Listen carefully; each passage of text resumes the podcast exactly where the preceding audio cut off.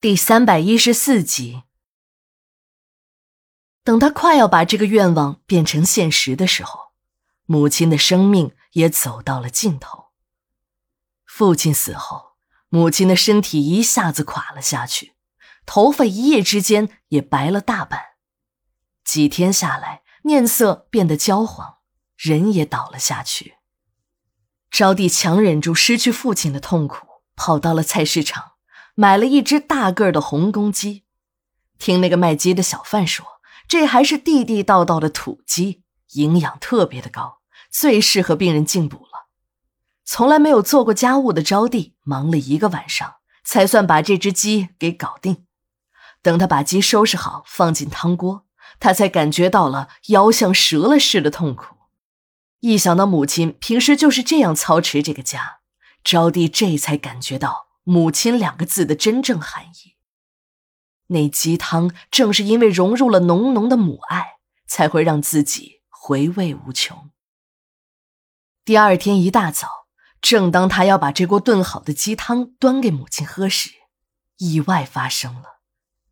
对于自己为母亲做的这锅鸡汤，招娣是用了十二分的心思的。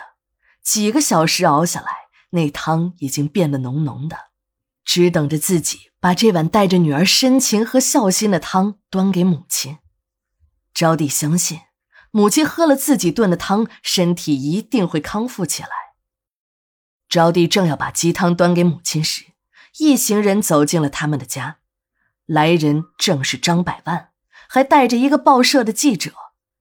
当这个刽子手假惺惺的把抚恤金交给招娣娘时，杀完人还想把自己伪装成大善人时，招娣娘再也忍不住心中的愤怒，正想怒斥这个张百万的伪善时，自己也一阵胸闷，连续的大口吐血。等人们七手八脚的把招娣娘送到医院，人也已经咽了气。招娣看着那碗母亲还没有来得及喝上一口的鸡汤，悲伤、仇恨都涌上了心头。他长长的跪在父母的灵前，暗下决心，一定要为父母报这个仇。虽然那时的招娣并不知道这个仇应该怎么去报，他也曾去过派出所报案，可人家根本不理他，说他的父母都是正常死亡。他又去公安局闹，结果还是一点结果都没有。最后，一个公安局门前修鞋的老人告诉他：“孩子。”你要告张家人，门儿都没有。那张家父子的车到这里来，就跟回家一样。招娣对这条路绝望了，但现在这个报仇的计划让他感觉到，老天还是公平的，坏人就应该有这个下场。鸡汤熬好了，招娣把鸡汤装进了保温杯，正准备去医院看望许姨时。张勇带着一群人冲进了门，招娣认识这些人，他们都是张家收罗的一些地痞流氓。这些人手里拿着片刀和棍棒，在主子张勇的指挥下，杀气腾腾的冲了进来。张勇冲进门时，连看都没有看招娣一眼，从他的脸上，招娣看得出来，这个暴怒的男人是有备而来的，像是在找着什么。招娣很奇怪。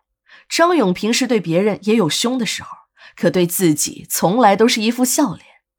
招娣猜想，这可能是发生了什么重大的事情，也许是和自己无关，说不定是他生意上的事儿。想到这儿，招娣便主动和张勇打招呼。可张勇从鼻子里哼出一声后，看了看他手中提着的保温杯：“你这是要出门？